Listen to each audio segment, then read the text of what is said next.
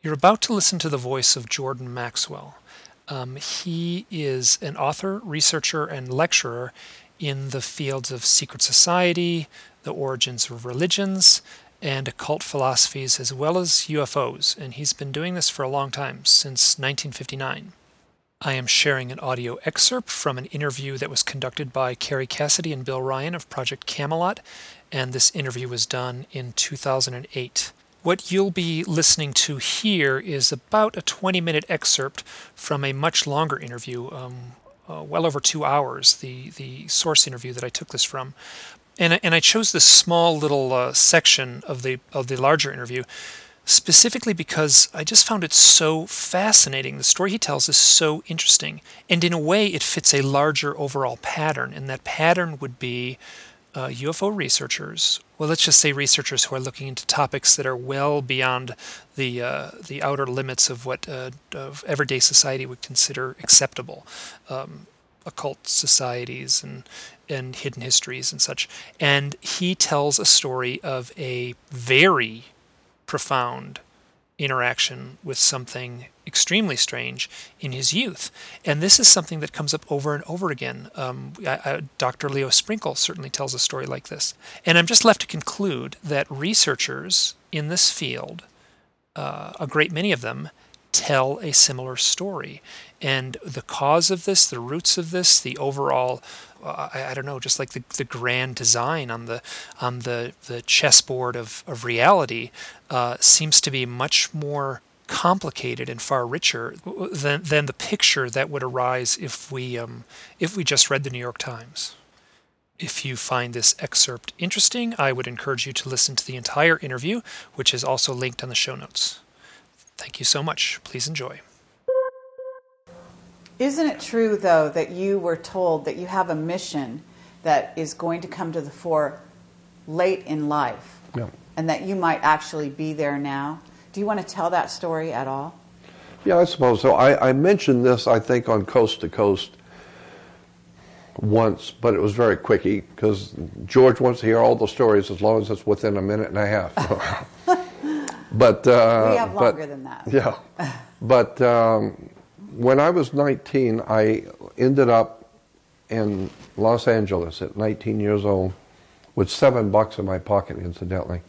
I had no idea where I was going, where I was. I ended up in Los Angeles uh, on a Friday night with seven dollars in my pocket, and uh, you know, stupid kid, but I lived through it.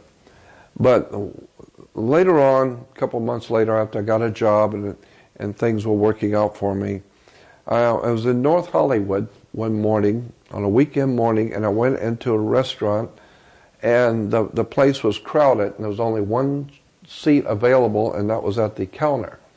So I sat at the counter, and there was a young girl sitting next to me, so we started talking. Come to find out, she only lived about two blocks from me, and I only lived about two blocks from town. So she had walked downtown, I had also. So we, we, we, we started hanging out together. I'd meet her downtown. We'd hang out together. And this is back in 59, and I was 19 years old. And so uh, when we would walk home, I lived two blocks closer, so she had two blocks further to go. So I never knew exactly where she lived, but she knew where I lived. One night she came over to my place and said, My dad wants to see you. He wants to talk to you. And of course, that put me on alert. I said, I don't want to talk to your dad. Right? And she said, No, my father is a very important and interesting man. He wants to talk to you. He's got something to tell you. So that sounded interesting. So I went with her. And when we walked up to the house, which was only a couple blocks away, we walked up to the house. Just by chance, he happened to be coming out of the house. And the moment I saw him, I got an incredible feeling came over me of some kind of a, of a euphoric strange, wonderful feeling that I got being in his presence. It was as if I were in the presence of a, of a, of a great prophet or some spiritual man. I felt it. And I loved the feeling. I mean, I can't describe it, but I loved the feeling. It was an otherworld feeling. And I noticed that he was very much in control of himself he, he knew exactly what he was doing. So he motioned for us to come in. We went in, and we sat. Uh, the girls sat on the floor.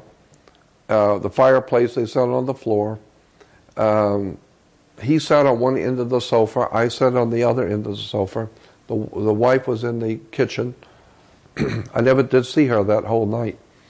And so we were talking, and he was, you know, just he was asking me how I like living in California and how your, do you have a job and how do you how do you like your job, and just small talk.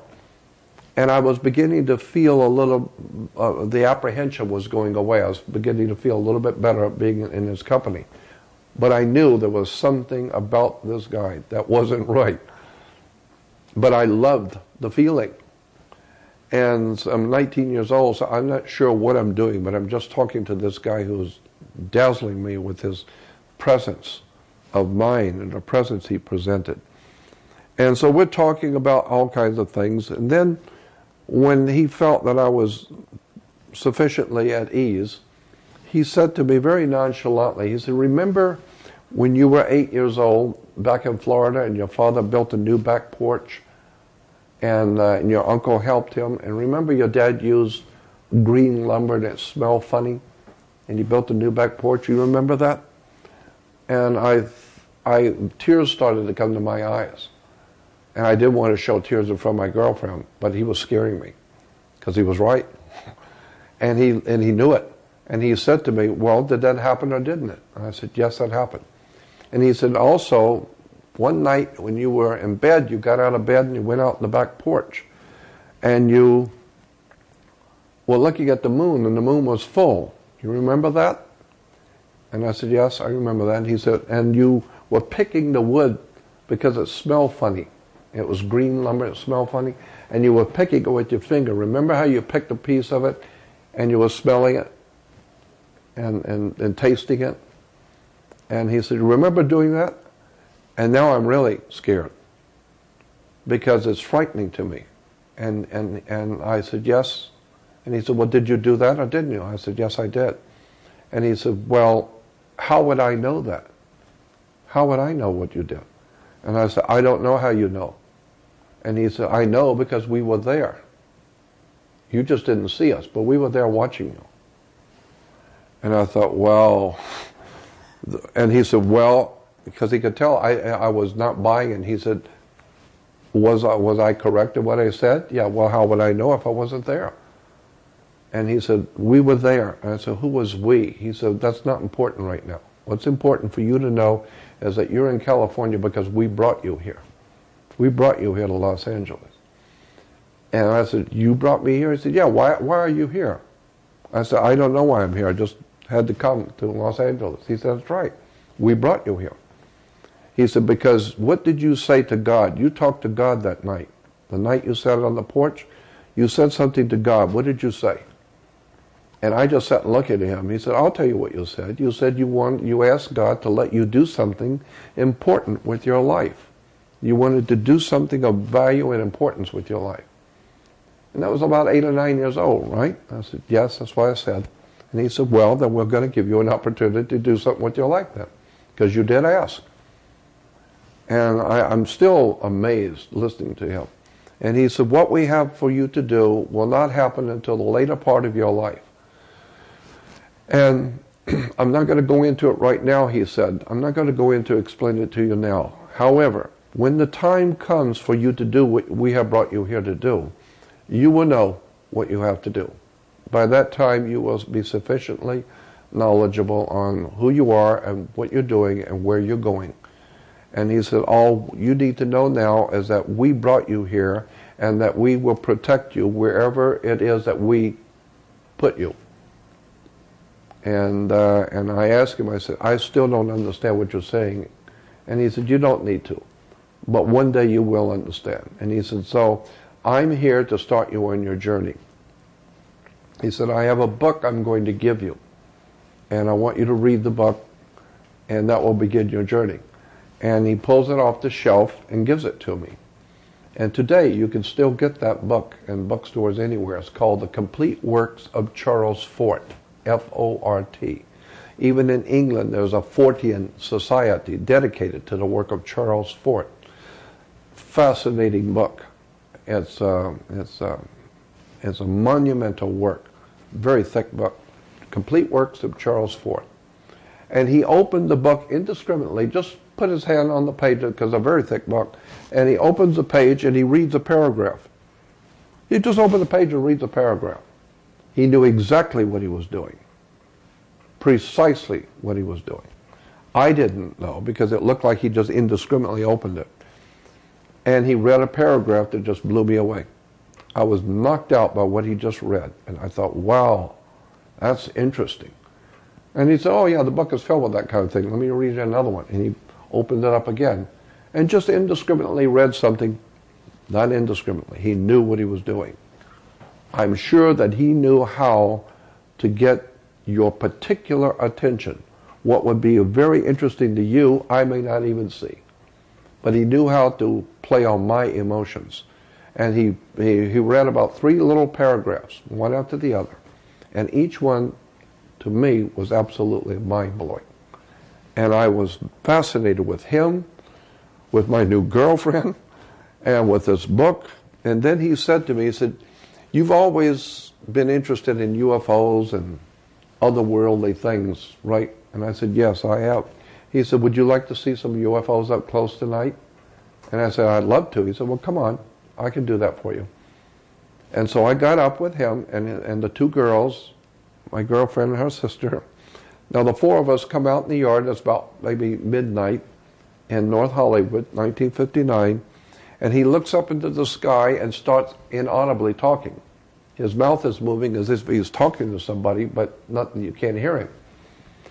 And as I'm watching him standing there talking to the stars, I look over at my girlfriend and she's looking at me. And the look on her face was like, yeah, this is my father. That's him. Told you it was strange, didn't I? that kind of thing.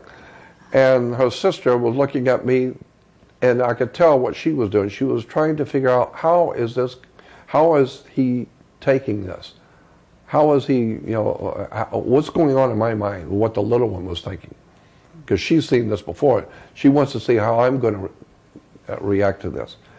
And so he said, then he looks at me and he said, they said that they will be coming from uh, Griffith Park in just a minute. There'll be three of them. And they'll be coming from Griffith Park area. They're going north. And they said that they'll be here in a minute for you. And I said, who's they? He said, you'll see.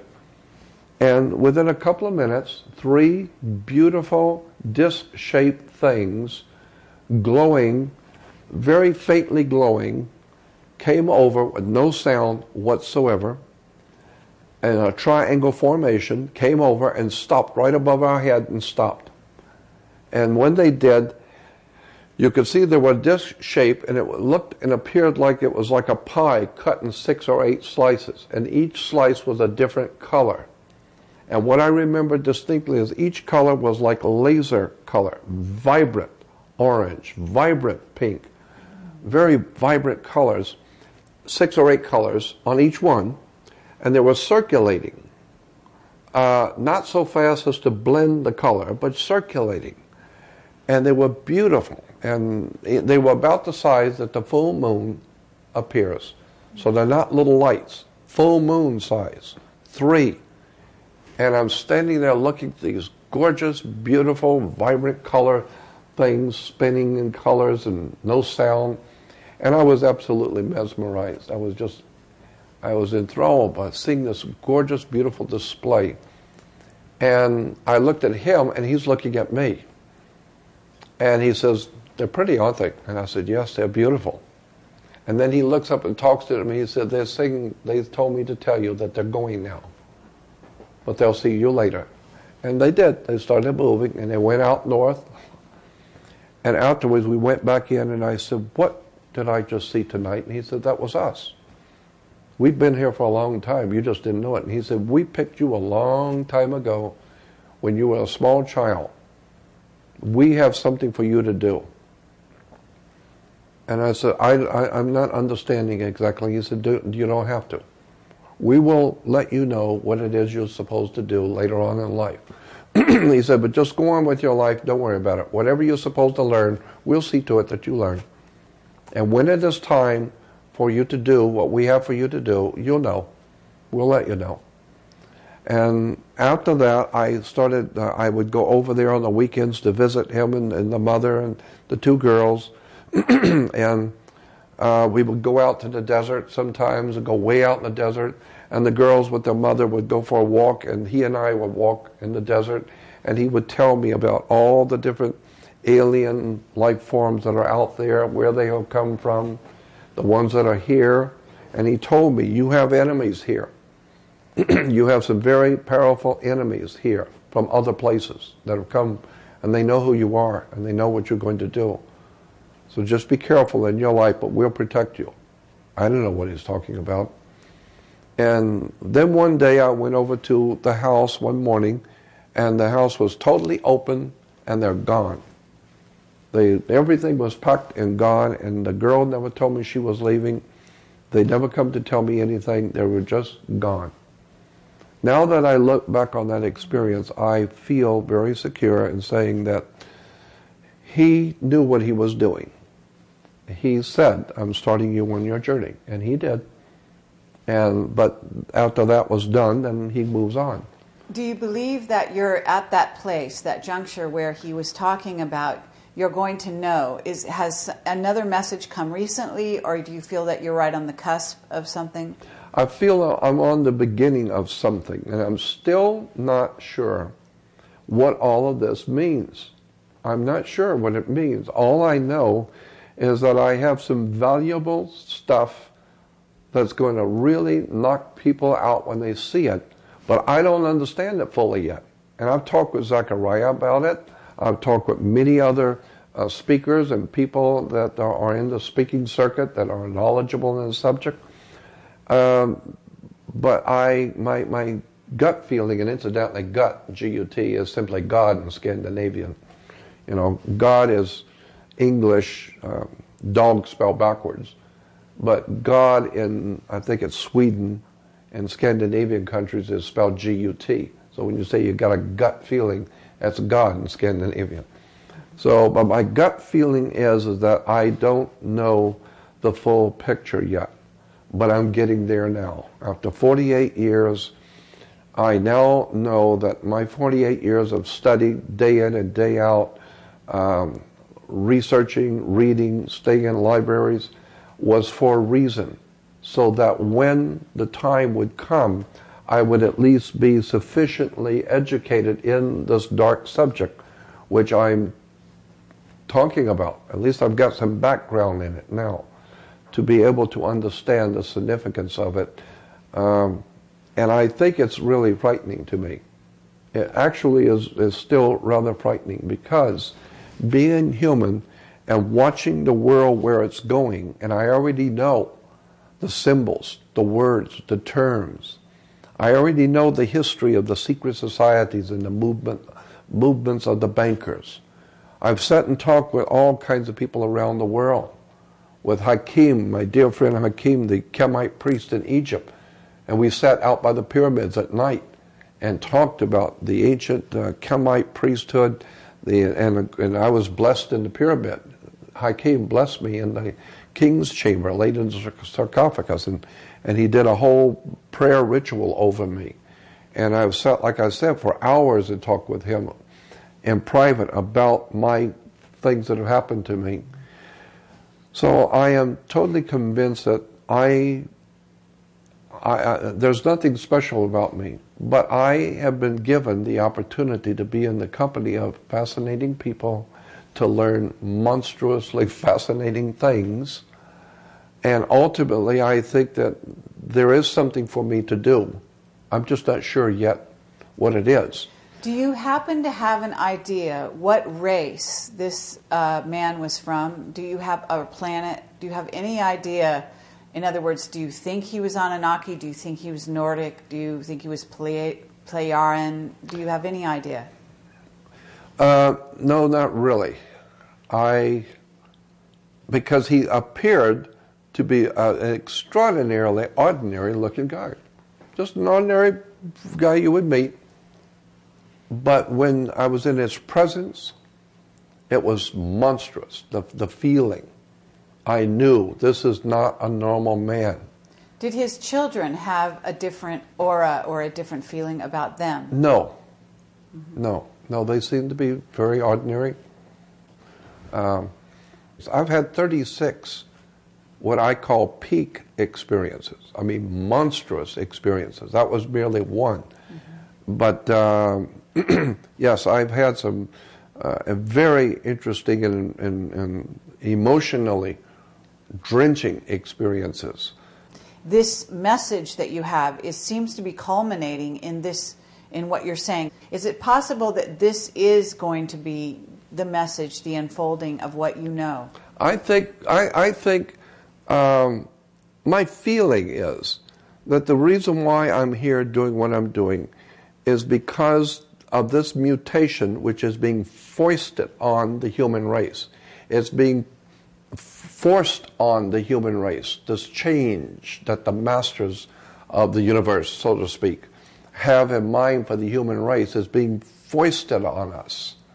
And I believe, again, just my opinion, that that's what I'm, that's my part in, in this uh, cosmic scheme or this cosmic play is to, is to call people back to their humanity and let them know you're being led down the garden path into something you don't know what's coming. You had better get back to your roots of being human and start uh, re establishing your humanity because the human race is losing its humanity. The way we were designed by the original creators uh, was a was a beautiful thing. I mean, when you look at children and, and, and, and little animals, you have to know that whoever designed us designed humans and, and life forms to be beautiful, to be charming, to be, uh, to be uh, a, a, beautiful thing, to live in a beautiful world with, with children and, and gorgeous and beautiful things which uplift the spirit.